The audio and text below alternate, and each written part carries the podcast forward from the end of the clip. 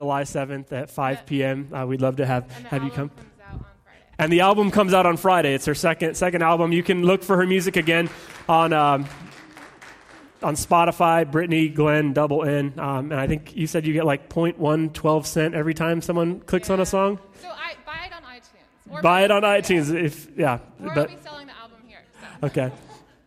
Thank you again for, for coming in and joining us. Um, so we're continuing our, our series called Fulfilled, where we're thinking about how God calls us to like the fulfilling things that are in our hearts, the things that I think we would actually want, and kind of basing this series a little bit off a conversation that Jesus has with a blind man. Um, and Jesus asks him, "What do you want me to do for you?" And he ends up healing the blind man. But what I want to get us to think about during this series is just the beginning of that question. Like, what do you want?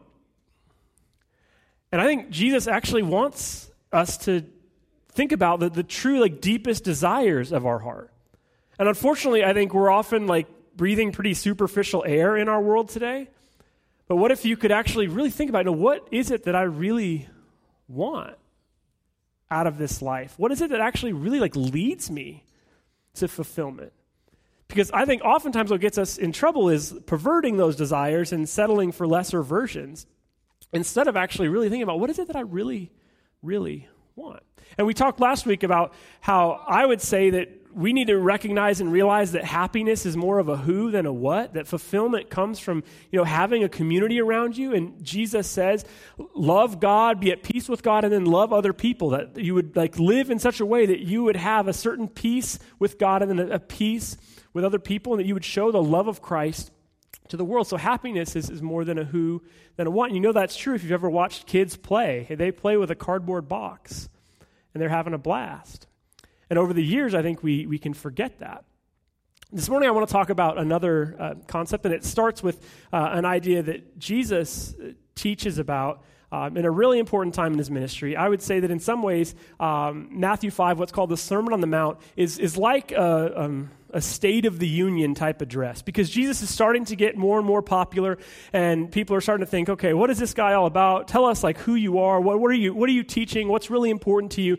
And so Jesus gets up and he begins to teach. And these words have, have changed the world, um, arguably more than any other words in, in human history. But what's fascinating is it comes after like the what's called the intertestamental period, which is the period between the Old Testament and the New Testament. If you've ever read through your entire Bible, um, you would just kind of just read through and like Old Testament ends, New Testament begins. But there's actually this 400 years, which is called the 400 years of silence, where um, God wasn't speaking apparently or, or revealing um, to people in, in the scriptures. And so it's interesting to think about that, that 400 years, I mean, if you think about the collective, like, years that this room will live, we probably will be lucky to span a lifespan of close to 200 years. We probably won't even make it all the way there, hopefully. We got some people who need a few more years to get to 100. That would be awesome. Then that would help us. Um, those of us on the other end, I'm trying to run to get into shape so I could make it for a few more years. But think about that, that for 400 years there's been this, this silence where people haven't heard from God. I know that that's like overwhelming for me to think about as someone who is very impatient at times. When I have to wait a couple weeks, it's difficult. But for 400 years, there's been this period of silence. And then I would say Jesus gives these words as a way of saying, like, this is what I'm about. This is what I am trying to help you think about. This is like revealing a lot of like who I am and then like wh- who I would challenge you to be. And what's fascinating is he starts with this word. Here's a, a Greek word for you, so you will you will know some Greek. Um, it's makarios, and this word um, just can mean blessed or um, extremely blessed. Sometimes it'll be translated happy. Sometimes it'll be translated fulfilled. But think about how God, in, in, a way, to the people for 400 years has been silent. And the, the first word from God is blessed. And maybe you have been waiting on something from God, and you need to hear that, that after this long period of silence, the, the first word that God speaks is this word of blessing. And what's surprising about it, probably most surprising, if you're familiar with the Beatitudes at all, you likely have read them f- before. But what's most surprising about this is who Jesus starts to bless. And think about who we would say are the blessed people or the fulfilled people. I came up with a few of my own. Perhaps you could add some yourself.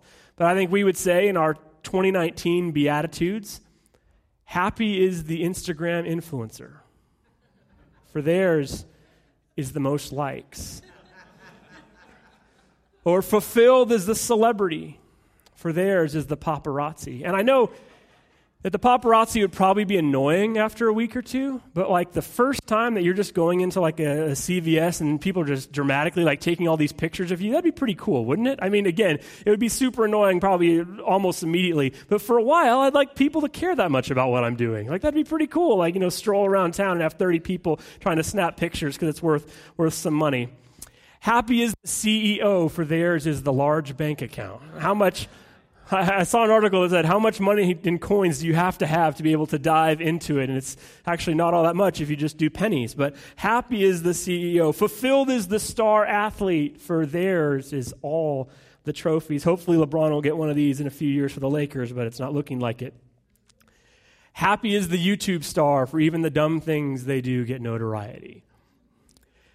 Mandy's mom has been a teacher for 20 years, mostly working with fourth and fifth graders. And uh, she said it's been interesting over that span to see at the beginning of her teaching, uh, it was a wide range when you would say, What do you want to be when you grow up? And some people would say, like marine biologist, which is popular as a kid for some reason, um, uh, to, to doctor. You know, you have like all of these wide range of answers.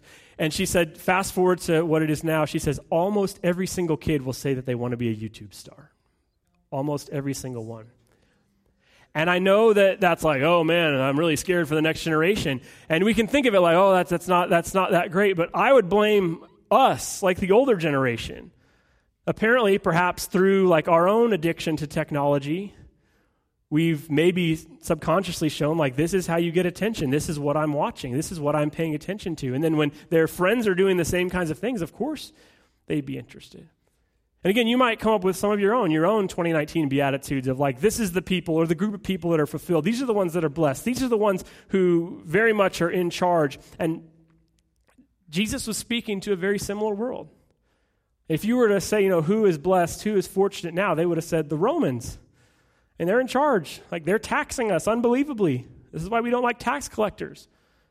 These are the people, it's the people who have the power, it's the people who are in control, it's the people who are, dominating. Those are the blessed ones, those are the happy ones. But then Jesus, just in this, again, this kind of state of the union, he starts blessing all the wrong people. Let me read that to you Matthew chapter 5. He begins to teach them, and he said, Blessed are the poor in spirit, for theirs is the kingdom of heaven. Blessed are those who mourn for they will be comforted. Blessed are the meek, for they will inherit the earth. Blessed are those who hunger and thirst for righteousness, for they will be filled. Blessed are the merciful, for they will be shown mercy. Blessed are the pure in heart, for they will see God. Blessed are the peacemakers, for they will be called children of God. Blessed are those who are persecuted because of righteousness, for theirs is the kingdom of heaven.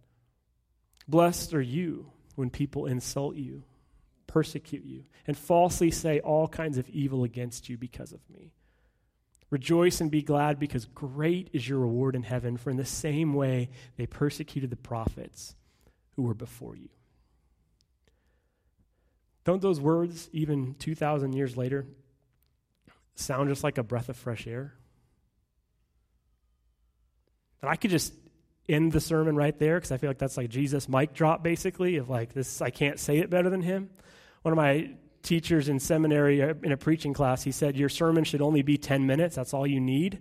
Uh, but he said, The problem is you'd probably get fired because people say, What did you do all week? So I have more prepared. But this is one of those moments where it's like, I could just like stop it right there. And that sounds just like a breath of fresh air, doesn't it? Because just as this was good news to those who would have heard it for the first time, this is like still, we have an ache in our heart, like, wow. Like what Jesus says there, it's just so different than the air that we breathe. And again, he's blessing like all the wrong people, the people who you wouldn't expect him to bless. What he says is shocking to them who would have heard it for the first time as it is to us. That this like this this new way of viewing the world. And the thing is, it's not just like everybody who's out there and like our culture is going bad or whatever. It's not it's just in everything that we do. I love how Tony Campolo says this, who is um, a guy who does a lot of big speaking events. He says it's scary that many American churches we would define as successful don't look like this at all. It's like they're the reverse beatitudes. Again, this isn't just like about the culture and everybody's going wrong. Even in the church, sometimes the ones that we would like look to and say, well, oh, they're really successful, they're often built on the opposite of some of this stuff. I'm not saying that about all of them, but oftentimes I think that's true. That it's like there's a reverse beatitudes. Jesus says, This is what you're supposed to be. This is who I'm calling you to be. And even in those moments when you feel like perhaps you're not blessed, you have the blessing of God. I want to talk about just, just a few of them that you could really go on for a really long time about uh, all of them. But I want to give you just a little bit of an understanding of, of what he's saying here. So, blessed are the poor in spirit is, is the first one. And that one is a bit of a debated term, exactly what uh, that means. But I think just to help us understand, I think I would say that it's blessed is someone who knows like their need for God who in the, their life and their day to day, they recognize that they don't have it all together, that they don't have all the answers, that they have a need for God's spirit and presence. They have an understanding of who they are in the world. Sometimes I think we have the, the weight of the world on our shoulders, and what would it look like for us to just take that off for a little time? And to say, God, I, I trust you. I'm, I'm stressed. I'm anxious. I'm at the end of my rope. But God, let me just like take that weight that I feel off for a minute and put it into your hands. Because you, for generations, have, have helped anxious, hurting, needy people. And you can help me too. I heard a great talk on uh, humility recently at Pepperdine Bible Lectures, and the teacher said, We give ourselves way too much credit and way too much blame. What if we could just be humble? And relating somewhat to what Jesus concludes there with about blessed are you when people say things falsely against you. He talked about humility and how we can often be so consumed and concerned with like what other people are saying behind our back that it can be something that just like runs in our head. Like, oh, I bet he's talking about me, or I bet they're talking of it. And you can have that kind of playing in our head. And he said to, to be humble, what you should do instead is to just think about like, all right, yeah, maybe they're saying some certain things about me, but they don't know the half of my sin. Like if you think about like just walking up to somebody who you're afraid is maybe talking about you, like, hey, here's a list of a few more. I know you know about some of that stuff, but here's a few more. What if we could live with a certain sense of humility that said, I don't have all the answers, I'm not in control. Blessed are those who mourn, for they will be comforted. I think of the series that we just did on the book of Lamentations, talking about grief and, and pain and, and suffering, and how there it was a really difficult sermon series in some ways to preach, but there was such power in that room as we were like thinking about some of the things that, that we're processing. And I have to give our, our church some, some credit every single week when I preached that series, I saw somebody who was, was crying and maybe they were like processing something as I was talking. And I would think, okay, mental note, like I do see you, by the way, just FYI. Uh, mental note, like I need to, to get over and talk to that person or this person uh, so I can like make a connection and, and chat with them. And every single time, one of you all beat me to that person. So thank you for that. Thank you for being aware. But I think of that series in this that blessed are those who, who mourn, who you know are willing to actually come face to face with the brokenness of themselves and the brokenness of the world. Because sometimes it's all we can do to like sit and, and cry and grieve and properly grieve and not just like push it below the surface. Blessed are those who live with a true understanding of the preciousness of this life and who are willing to say, yeah, there's some difficult things, and I'm aware of those things. There's a guy who wrote a book called The Grace Disguised named Gerald Sittser. And in the book, he reflects on a terrible loss. He lost his, his mom, his wife, and his daughter in a car accident at once. It was a terrible, terrible thing. And he writes in his book that um, he chose not to run from that loss, but at times to be overwhelmed by it, to allow himself to truly grieve. And he found that the way to the sun was to walk through the darkness and to trust that there will be a sunrise. And the sun's never going to feel or look exactly the same. But it's with understanding our pain. Blessed are those who are willing to mourn. Blessed are the meek, for they will inherit the earth. This is one that probably is most shocking to us because we think of meekness as, as weak. We think of that as like kind of the, the quiet person in the corner. But what's interesting is there's only two people who are described as meek in the Bible that's Moses and Jesus. So if you ever feel like you're meek, you're in good company. Meekness, I would say, is not weakness, it's understanding your limitations, knowing exactly who you really are, standing up in those moments where you need to stand up, and perhaps sitting down when you need to sit down, to not strive beyond yourself, to not live with a sense of like keeping up with the Joneses, but to have an understanding this is who God has called me to be, and I'm going to live that out to the best of my ability. Jesus continues, Blessed are those who hunger and thirst for righteousness, for they will be filled.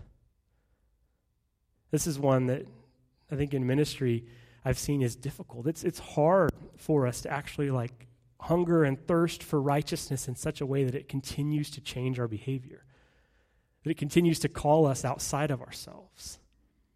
Like there's, we've just done the um, Family Promise Ministry and we've done the Ascensia Ministry for about 10 years. We'll be serving there again tonight. And working um, for homeless people and doing that kind of work is exhausting at times. Like it's it's hard work. And oftentimes sometimes you think it's like more questions than answers when you're working. like, is this actually helping? How best can I help? What can I do to serve like this this group of people or or this people? Uh, there was a, a, person several years ago um, through one of our ministries that we were doing. Um, I think that they kind of launched into it thinking like, oh, I, I just really want to help homeless people, and that sounds awesome. But then actually doing it is hard work.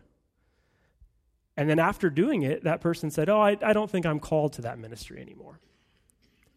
And I, I don't like want to disparage that person, but I kind of said, okay, that's fair, and maybe you aren't. But then, like, what are you going to give your life to?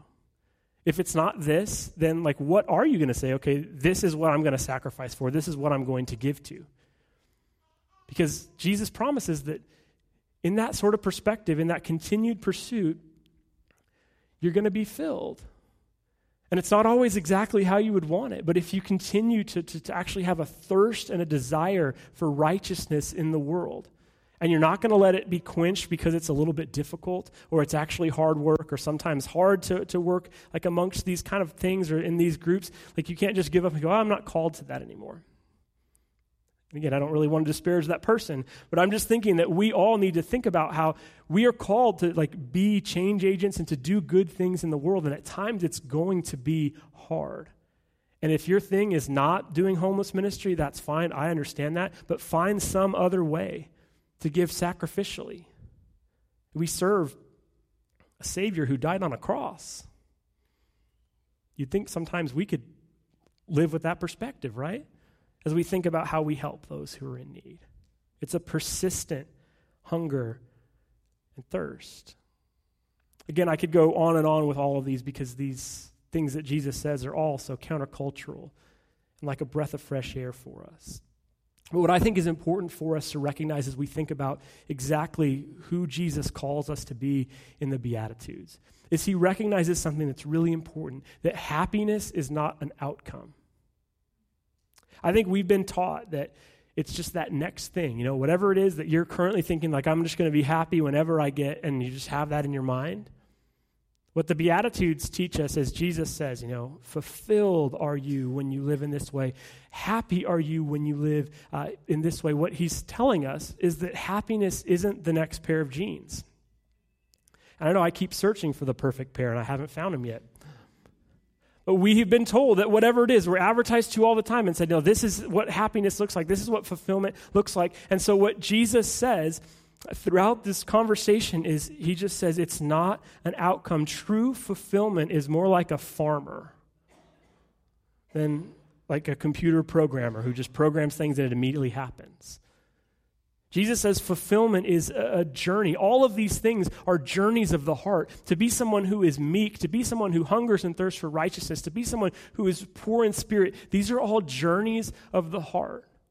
It's not destinations. For example, if you, and a lot of these things I could say could come under the umbrella of humility. If you have a certain sense of humility about you, that's awesome. But the problem is, once you've gained humility, you have to start over. Because once you've realized you're humble, you're not so humble anymore. Once you're like, oh man, I'm really doing, killing it on this humility thing. Then you got to be like, all right, here we go again, back to the beginning of this thing. And once you realize like where you're at, so that's what all of these are. It's not like, okay, it's the next thing that you're going to buy, you're going to purchase. It's about this posture of the heart that is a continuous thing. And it's yes, hunger and thirst for righteousness, but don't give up when it's hard. Be persistent in it. And know that in certain ways you are being filled and changed. And I wish it was different. I wish I could say, like, here is the code to happiness. You know, seven ways that you could. I wish it could be a little bit better. But I think what Jesus is telling us is honest. And what's great about it is who he invites into it. At the, at the end of Matthew chapter 4, as he begins the, the Beatitudes in Matthew chapter 5, it tells us who it is that is in this crowd. It says, Large crowds from Galilee, the Decapolis, Jerusalem, Judea, and the region across Jordan followed him. So, this is the group of people that is coming to hear this, this state of the union, understanding, okay, what is it that you're about, Jesus? I know that long lists of towns aren't that interesting. But it's fascinating to see the towns that are there. The Decapolis, which would have been a very Greek place, Jerusalem, Judea, very Jewish places. It's people who would have been like steeped in religious culture and the Jewish way of things for a thousand years. And some guy who like sells gyros on the corner because he's a Gentile. He's Greek. It's not like Jesus says, all right, all right, all right, let's get all the Jews together and I'm going to like tell you about this new thing that I'm doing. Like, let's uh, get that guy out of here. It's everybody. It's people who, as a religious person, you wouldn't expect and actually maybe wouldn't even want to be there. Like, hey, there's a Roman here. Hold up, hold up, hold up. No, no, no, no. No, he can't. They, they are like oppressing me and my family. And Jesus is like, no, no, no, he's welcome here. The blessing of God isn't for just like one certain kind of person. The blessing of God is for everybody. So, what's shocking and unbelievable about this is definitely what he says, but also who he's blessing and the way he does it. It's just unbelievable that he says things like, Yeah, this is when you are blessed. This is when you can experience the, the, the, blessing of God. One of the things I think that we don't recognize enough is we don't recognize that God is often at work in some of our most difficult seasons of life. That we would look back on it and say, goodness, I never wish I would go through that again, but when I share my testimony, it's the first thing that I talk about. Because I experienced the great power of, of God through, through community, through friends, maybe through some revelation that happened to you, that you felt God's presence. And this is what Jesus is saying here. It's that it's kind of this upside down way that the blessing of God is often there for you when you feel like you're at the end of your rope when you feel poor in spirit, when you feel like you're, you're hungering and thirsting for righteousness, but it just doesn't really seem to be happening, when you're meek and you're not trying to like throw everybody under the bus and trying to get ahead of everybody. Jesus blesses people. One of the problems with us is we think we know when we're blessed by God. But Jesus reminds this crowd that it's a very random group of people. The blessing of God is for everyone, and it's not when you would expect it to be there. This is what God is like. This is such crazy and revolutionary news. And it's still, unfortunately, I think, hard for us to think about today. Partly because our world is really good at separating groups of people and them just yelling at each other and not having a conversation. Did you know what the only man made object visible from space is? Anybody? The Great Wall of China, because humans are really good at building walls. We're still, as a nation, talking about building a wall.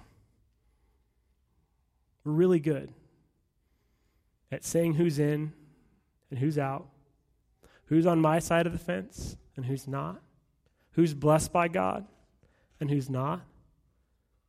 When these shocking words of Jesus should cause us all to say, Whoa, how, how do I even know who God is blessing? I don't. Because I get it when I don't deserve it. And this is the good news that Jesus is teaching about. Again, after this, this 400 year of silence, that this is the thing that Jesus says. This is the way that Jesus says, this is what God's world is like. That when you feel like you are at the end of your rope, when you feel like you are an outsider, God is on your side. There's a Catholic church um, that had this as, as their bulletin. It went around several years ago. It was very popular. It's small, um, so I'll, I'll read it for you. We extend a special welcome to those who are single, married, divorced, gay, filthy rich, dirt poor, yo no habla inglés. We extend a special welcome to those who are crying newborns, skinny as a rail, or could afford to lose a few pounds. We welcome you if you can sing like Andrea Bocelli or like our pastor who can't carry a note in a bucket. You're welcome here if you're just browsing, just woke up, or just got out of jail. We don't care if you're more Catholic than the Pope or haven't been in church since little Joey's baptism. We extend a special welcome, and it kind of just, just keeps going from there. I think this is very much like the Beatitudes that Jesus begins with. That doesn't mean that God doesn't want to work in your life and that God doesn't want to join you, but God joins you as you are.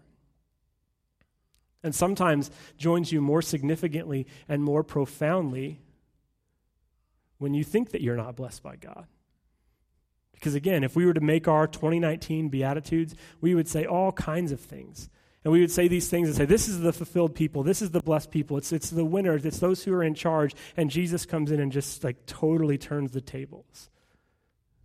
He says, When you're poor in spirit, when people talk bad about you, when you feel like you don't have it all together, and sometimes when you have a growing awareness of how you don't have it all together, God is on your side. And again, it's not an outcome. I wish it was. I wish I could tell you, like, here are the three steps to complete fulfillment and happiness. But it's a posture of the heart.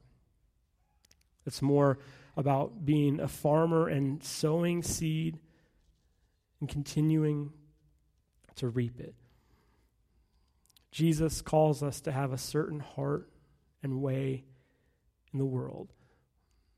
The Beatitudes, just as they were a fresh piece of, of news and hearing them read aloud, maybe for the first time in a while, was a breath of fresh air. It might be a good place for you to, over this next week, just read the Beatitudes every single morning.